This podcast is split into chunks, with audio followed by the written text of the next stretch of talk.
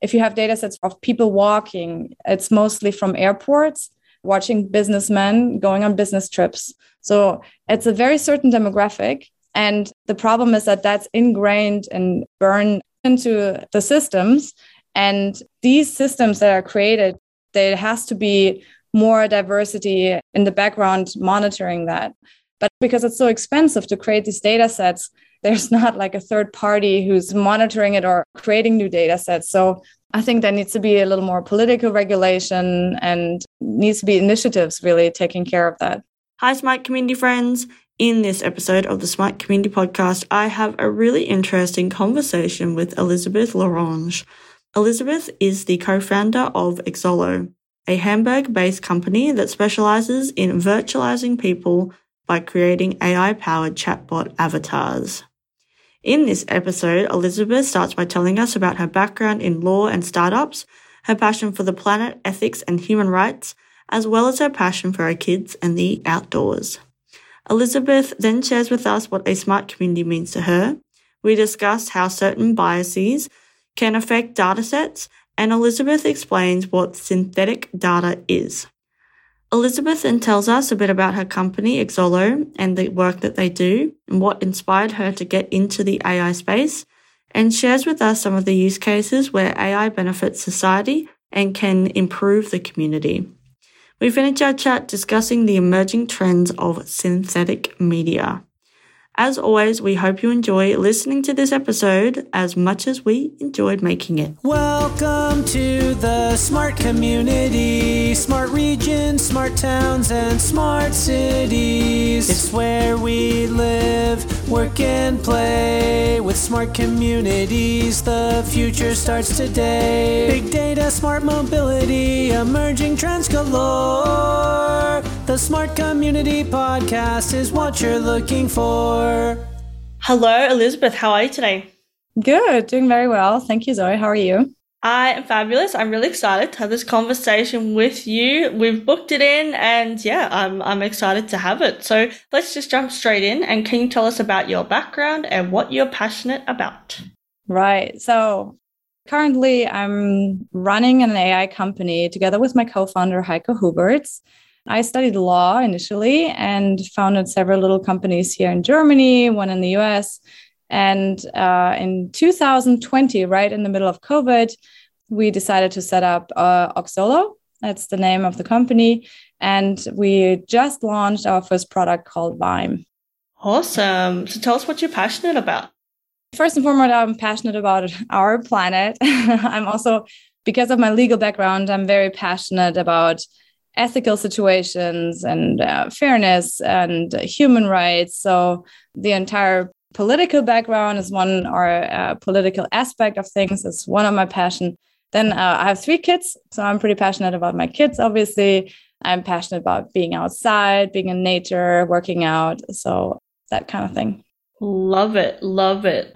Now, I'm really keen to dive into how you got into this space and all the things that you've been working on, how you came to be in an AI company and, you know, launching in the pandemic as well, which is all always fun, I'm sure. But let's go broad first. And can you tell us what a smart community means to you? A smart community means a community where to me would mean a sharing community sort of where people can work together in a smart kind of way where things are interlinked where there are technological solutions for problems inside a community, sort of, where I personally believe that all humans are interlinked, anyways. So I think the community approach should be that everybody is involved, nobody's left behind, everybody's taken care of, and people take really care of each other. Uh, from all different kinds of perspectives. So, from a tech point of view, from a social point of view, from a political point of view, I think you need to tackle sort of the community uh, idea, yeah, from all different kinds of angles. Yeah, I think that's a really good point. Bringing it, you know, there's all these different prongs within our communities, right? And I also a smart community to me is bringing those things together. It's not just about having tech and data, but actually, or how do all those things kind of connect and interconnect? Um, like you were saying, you know, all humans are interconnected, but a smart community is like bringing those things together, recognizing those, and then it kind of works together. And we can share, we can learn and we can do things more effectively, more efficiently. But then also that social element too is so important as we bring that all together. And I think for me, thinking about data and, and AI, we can't forget those human elements, right? When we're dealing with that type of thing too. I think, yeah, sometimes we can when we're just talking about all these things that are happening or whatever, but really bringing it back to the humans. I think so too. And I think every sort of decision you take in that area needs a needs sort of interdisciplinary teams. Because the so the main problem if we dive into ethics or data you know the main problems our main problem we have is that ai is mostly trained on biased data sets right? So the problem is that the data sets are trained on for instance like uh, computer vision data sets. Uh, so if you want to identify faces they're mostly trained on white men. So, uh, or if you have data sets for of people walking, it's mostly from airports, watching businessmen going on business trips. So it's a very certain demographic. And the problem is that that's ingrained and burned and, and really put into the systems. And these systems that are created, there has to be more diversity in the background monitoring that, you know? But it's so because it's so expensive to create these data sets it's uh, people there's not like a third party who's uh, who's monitoring it or, or creating new data sets. So i think there needs to be a little more political regulation and uh, there need to be needs to be initiatives really taking care of that in the end. Yeah i totally agree. I just done a master's of data science and it was something that i was really i guess passionate about isn't the word but like really interested in looking at and then thinking about these things, even, you know, some of the, the code I was doing or the models I was creating or whatever, again, you know, assignment level kind of stuff. So it wasn't really going anywhere, you know, too far. But thinking about like even my bias that I'm putting into this, who's going to say whether that's right or wrong, or that has there been multiple checks on who's inputting into this and what data I've been using and what things are missing from that data and do I have to then provide caveats of how my program has been trained and all that type of thing as well. Something that I think will see a significant rise in the next few years. I guess, like, have you seen anything that's other than the work that you're doing, but like people moving towards more of that, I guess, regulation of data sets and, and things that are being put into these models? From a regulatory perspective, I haven't seen much. I mean, I know in the uh, in the EU, you know, we soon have the data, uh, the AI Act. So AI itself will be monitored better or more classified into various levels of danger, I, I suppose, or classes. But that's not really helping the data sets. No. But what I see more and more is just like what we do at Oxolo, that people create their own data sets. So we did some synthetic data, but we also did like just plain, you know, like creating plain data sets for our models to train.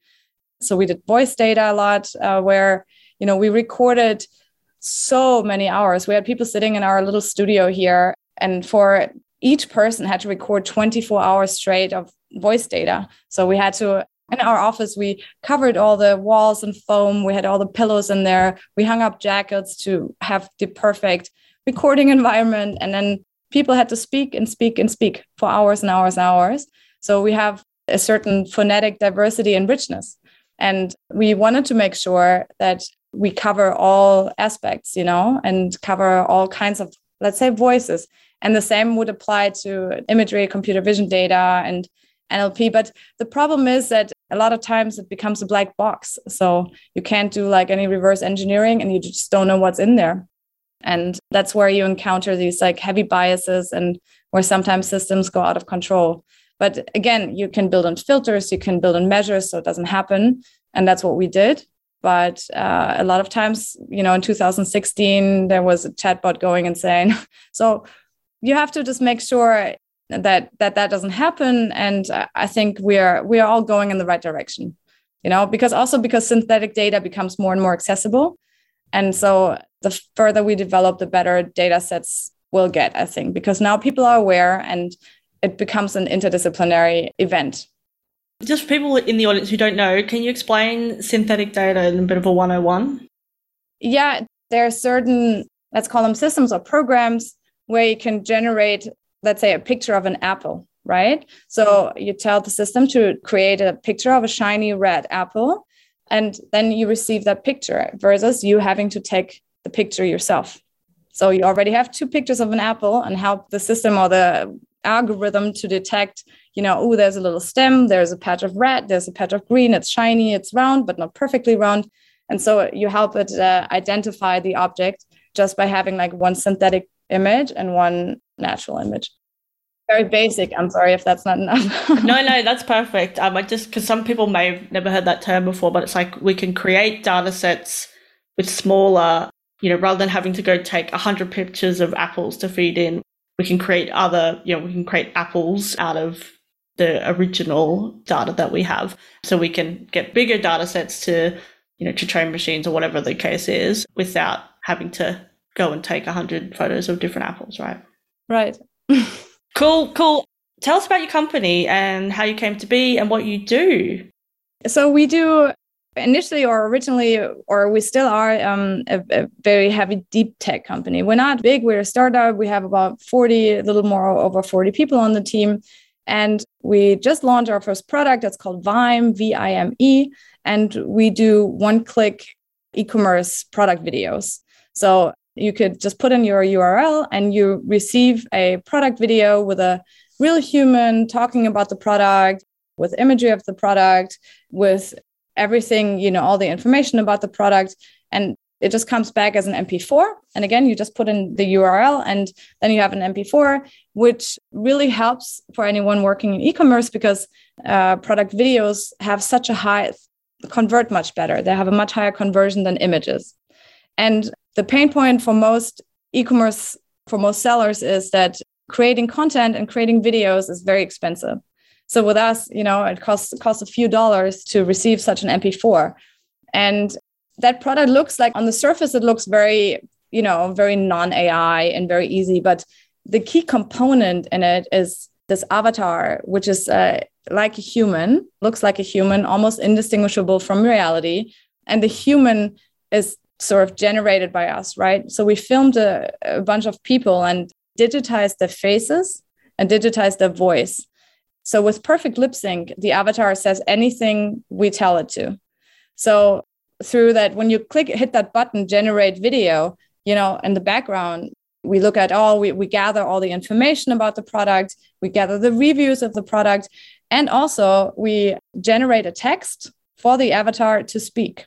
So the avatar stands as like, well, you know, try out the latest toothbrush and it has the best bristles you can imagine and biodegrade or, you know, like super eco-friendly plastic and all this is, is generated automatically and the avatar is saying this automatically.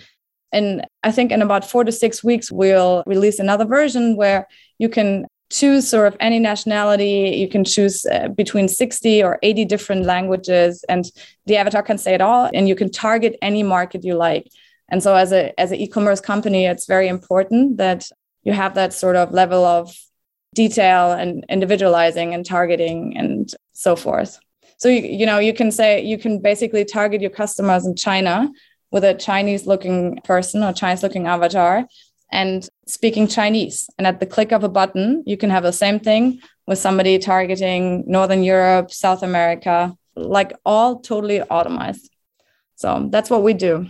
So the background again, like the generating these uh, avatars, building the avatars and the languages and everything, that's very complex, especially having perfect lip sync, you know, in all languages. But at the forefront, it looks simple. It looks just like a basic product video. That's what we do. Yeah. And I guess, like you said, it's helping maybe small businesses access something that would normally be quite expensive to be able to film that and all that type of stuff and target your audience and then to be able to sell, I guess, more products and reach that audience that you want to that you want to reach right yes very true. Also i mean we have a, a bunch of other use cases as well because we can do automated dubbing. So if you if you send me a video with yourself in english we should try that out by the way. Let's do it. So, and uh, if you send me a video of, uh, and, and you say hey i would like to have the same thing in spanish you would just upload it on our platform and you would hit generate and five minutes later you get yourself speaking with perfect lip sync spanish. So it's very interesting and we are talking to a bunch of news anchors and yeah especially in the news uh, you know in the like journalists who also want to sort of want to combat fake news So they would like to translate themselves into all languages to just get the word out there to make sure that they're not misunderstood or misrepresented. So it does have a lot of other use cases, really. Mm. Yeah. And I guess, like, when we're talking about AI and ethics and things, obviously there's so much in that, particularly when you're looking at the world of deep fakes and even shallow fakes um, these days and that type of thing. What kind of, I guess, drew you to have this kind of business that can potentially, you know, you're diving really deep into this kind of technology that could be used for something quite quite bad and then i guess bring that into something that raises awareness of ethics and all that type of stuff as well yeah so the first question like the yes the technology is does can potentially do harm but i mean it has existed for a long time you know it's not we're like we're definitely not the first ones doing deep fakes and it's not really a deep fake because we do it with us, it's real time at an instant. And with a deep fake, you usually have somebody else looking similar underneath it. You know, you'd sort of project the face over. And ours is, is at an instant. Of course, you need to mark it, you know, like to label it that it's not the real person. That's what the AI Act in Europe is currently doing, that you have to label and be transparent, which we are and which we will be. But I believe that that's just the development of tech. And that's where it's going and in general synthetic media is the future because people are not everybody's able to spend that kind of money on media and has a massive media budget and wants to generate or wants to you know create this much content themselves but they all need the content so synthetic media and like virtual influencers and you know Lil Miquela like that's sort of the future because this like nonstop content generation is just tiring for most people and what drew me to it was not, I didn't wake up all of a sudden and we had this idea. My co founder wanted to sort of virtualize his dad who was dying and he wanted to sort of preserve the idea of him for his daughter. It never got to that point, but that's how it sort of started. And my mom recently died as well. And I wanted to have virtualized myself for her to have me on an iPad sort of while she was lying in the hospital to interact with, you know, to sort of like have me talking to her and for her to feel less lonely. So we both had these like personal reasons why we wanted or where we saw like a use case sort of, you know, where we saw this is like, this is not all evil. This is not just like a deep fake, but you know, maybe people can actually benefit from it. And maybe there is a case and also social, you know, with the social aspect. But for the moment, you know, we need to commercialize the technology. And that's why we launched this product Vime because we think it's a it's a very very valid use case and very helpful for everybody who's not the biggest player in e-commerce. So and it's big. I mean the e-commerce market and and also it's not just e-commerce but also any marketing and anybody really wanting to create content it's huge, you know. And that's how how we started really. And so that's how it slowly evolved. It wasn't like a spontaneous thing. Yeah, no, thanks so much for sharing that and, and sharing those personal stories as well. Because I do also think, like, I was talking to a lady about, uh, like, meditation, like a basically a use case for her. It was like a meditation, immersive meditation. That's the word. Um, so it's a VR thing, but yeah, in in like hospitals for people that can't go outside and and things like that. So it's like you know, we might say, oh, well, you should just go outside, but not everyone could do that. And so I think about something similar where you're in a circumstance where, yeah, you might be lonely and, and you want to have your daughter talking to you. Yeah, I think that's a really beautiful use case to be able to then, I guess, give people the best the best outcomes socially, whatever their circumstances may be. Yeah. Also, that's why we are working. We are working on a product like that where you can have a real two-way communication. And at the moment, we st- there's still some latency, so we still have like a second latency between that communication. And sometimes it's also difficult to understand, like for the system to understand every every word and every voice, every accent, every dialogue. Like even in English, you know, there's a multitude of different accents. So for an AI to understand everything is, is a process. But we are working on that at the moment. And I was also looking into creating a product for that exact case. So it, it alleviates the care work. If you just think of somebody virtualizing, imagine I had virtualized myself and my mom really would have had me on an iPad and could have had a real two way communication or conversation. It would have stimulated her like uh, cognitive or I would have improved her cognitive abilities. You know, it's proven that communication, no matter where and how, improves cognitive skills. It also would have alleviated a little bit of the guilt, the caretaker guilt I felt because I was taking care of her for almost 10 years.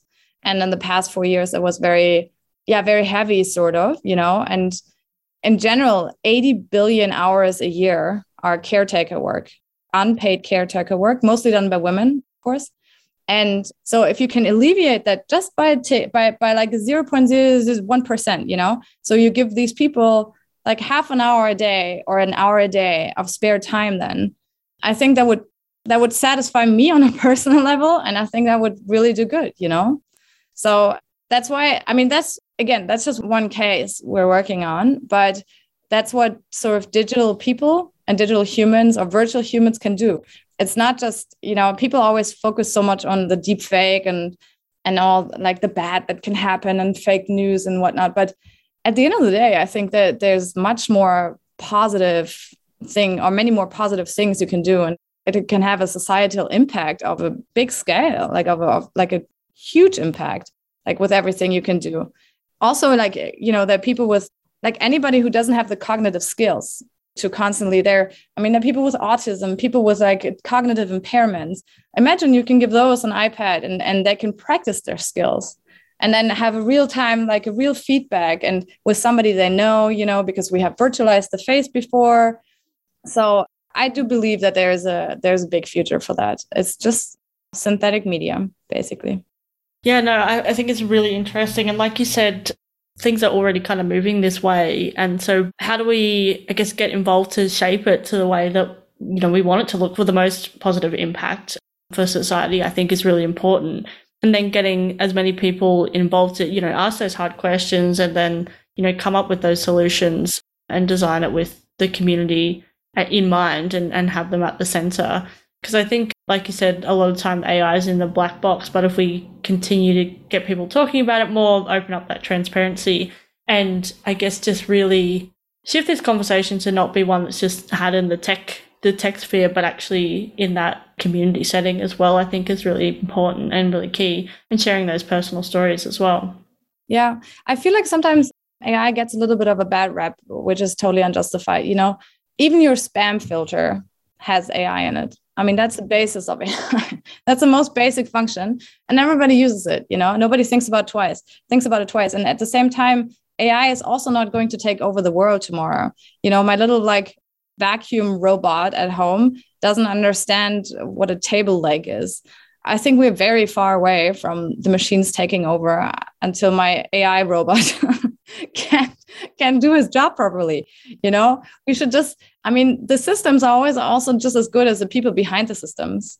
I personally don't believe that any sentient or like AI is going to wake up anytime soon and have a consciousness it's it's the algorithms the systems it's like a function you know what the humans put in there and the decisions they took and what they interpreted and that's how it's then going to run but a lot of useful very useful stuff is, has been built with it and it has definitely its limits though yeah, no, I, I totally agree. I think there's so many, um, again, so many use cases. Like even saying AI is just like you know, there's so many applications. There's so many different things that it's being used for right now. And we're using using it now, but I do think that if we can talk about it more, and then people can ask the questions, then we can answer some of those as well. Because yeah, I, I do agree. I think everyone's just like, oh, you know, they think AI Terminator. It's like when I say like smart cities, we're like, oh, the Jetsons. And I'm like, well, you, do we really want to live in a world that looks like that? No, let's get involved and actually shape what we want it to look like, right? And I think that's one of the key things that we, it's not this tech stuff or smart stuff over here. It's actually, well, how do we get the most benefits by, I guess, integrating that within our community and asking those questions? Because it can't just be one or the other. It has to be both. We're living in this world that you can't just, you know, separate everything out as well. So I totally agree. I think there's like so many different applications and, and things like you said we're using right now. Yeah, and also I mean when you say smart cities, you know, like the we're just too many humans, you know. We have to find we have to find a solution to to basically live on this planet together and I think the solution will only be, be tech, you know. For climate, I think the only solution will be of technological nature. There's no way we'll be able to limit our consumption and everything while we are growing as a population. I believe that, you know. So I think in smart cities, like just for instance, just if you if people agreed on a smart way of uh, sharing vehicles, I mean, at least I don't know how it is in Australia, but in Germany, I think it's something outrageous. Like 90% of all cars are parked for the entire, like the entire day. Like on average, they use for two or three kilometers a day. So that's, it's so ridiculous. So as a smart city, there should be like a, a very, like a good car sharing system powered by AI or like a ride sharing with good algorithms in the back predicting where you need to go. I mean, then again, agriculture AI, agriculture tech powered by AI, knowing like, you know, it's raining, what can we do for the plants? I mean, there's so much. So to basically improve the community, to improve how humans live with each other, uh, to have smart buildings, like alternative energies powered by AI, solar panels, power, like there's so much you can do really. So I really hope that people and uh, the community see the potential it has to bring to the table, really. Yeah, because we have to use our resources more efficiently and much more efficiently than we are now, and then probably much more efficiently than we can even imagine in the future as well. Because otherwise, yeah, we're we're living on this planet. We've got this one planet. We're all connected globally, as we've worked out in the last kind of few years. But we need to be able to use technology and data to make those decisions better. And to make those decisions, I guess, better in the sense of using our resources more effectively and more efficiently, because otherwise, yeah, we're not going to be able to keep sustaining the way that we're doing it, right? Right. Yeah. And again, in every aspect of life, in healthcare and education and, and the workforce, uh, transportation, uh, just infrastructure in general, every aspect of life can be really improved by, like you say, working on the data and having these like effects that it has when you work together. So it's yeah, it's but it's a question of time, I think. Yeah. So let's zoom to the future now. What are the emerging trends that people aren't talking about enough? From my point of view, synthetic media, of course. Mm-hmm. We've been talking about it. Nah, yeah, there's not that much to talk about though, but like we are working on a platform to synthesize actors, so to create to digitize people, right? So you sit just in front of your screen, in front of your webcam for half an hour and provide us half an hour video material. Then you provide us like half an hour voice material. And there you have your app, you know, then you receive your avatar. And with that avatar, like I think these people will replace just actors and models. And I also believe like on on these traditional big e-commerce platforms, that uh, models will be replaced by avatars because again you know it's too costly to create this like fast paced content for these super fast paced industries. So i think that's that's a trend that people aren't quite aware of but will be soon. Mm.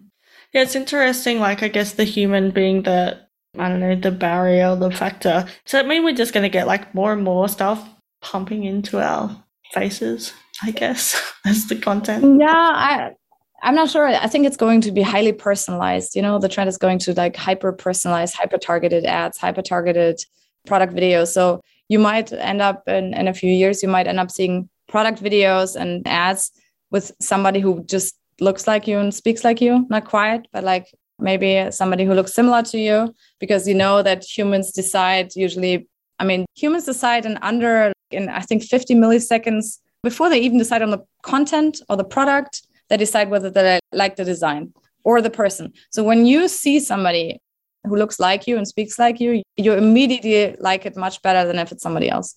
Mm. And I guess like using all of that, all the data that we put out there, right? You can do that.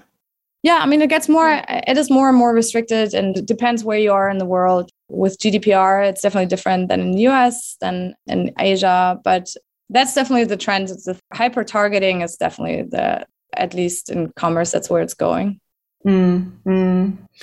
Anyway, Elisabeth, it's been so great to have you on the podcast. Thanks. I yeah, I found the chat really interesting. I mean, I did get some. I was thinking, where have I heard something like this before? And I think it was on a Black Mirror episode Yes, true. and then I'm like, okay, okay. So it was like, okay, well, what do we do to make sure we don't get the negative impact, but we can get the positive impact of all of that as well? So I really appreciate you talking through some of those use cases and examples. And I guess having that conversation about ethics and, and AI, I think that's really important. And I guess continuing this conversation as well will be key. Yeah, let's see where things are going, you know, and let's shape them while we're at it. Yes. One last question. Uh, how can people connect with you? Uh, through LinkedIn. Through LinkedIn is the best thing. So my LinkedIn URL is uh, LinkedIn slash Liz Lorange. So L I S L O R A N G E, Liz Lorange. Excellent. Lorange is, yes, how we would say it. I know you guys would say Lauren. Yeah. but thanks again for coming onto the pod. We'll put all the links in the show notes so people can click away and find you you know, it's given me lots of things to think about. So, yeah, really appreciate you coming on the podcast today. Thank you so much for having me. It was a pleasure. We'll talk soon. Bye-bye. Bye.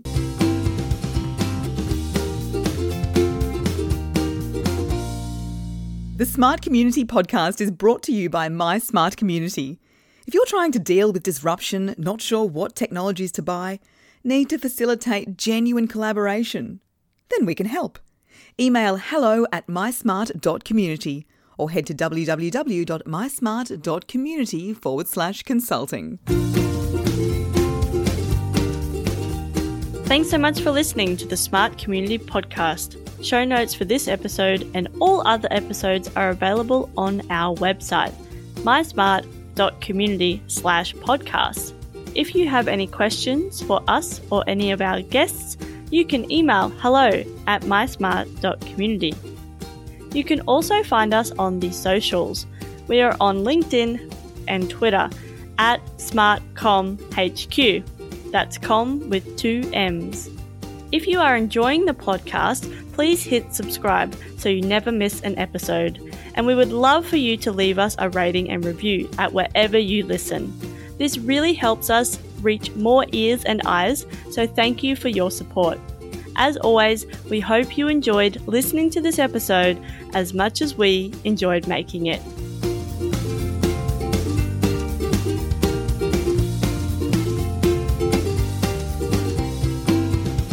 The Smart Community Podcast is what you're looking for.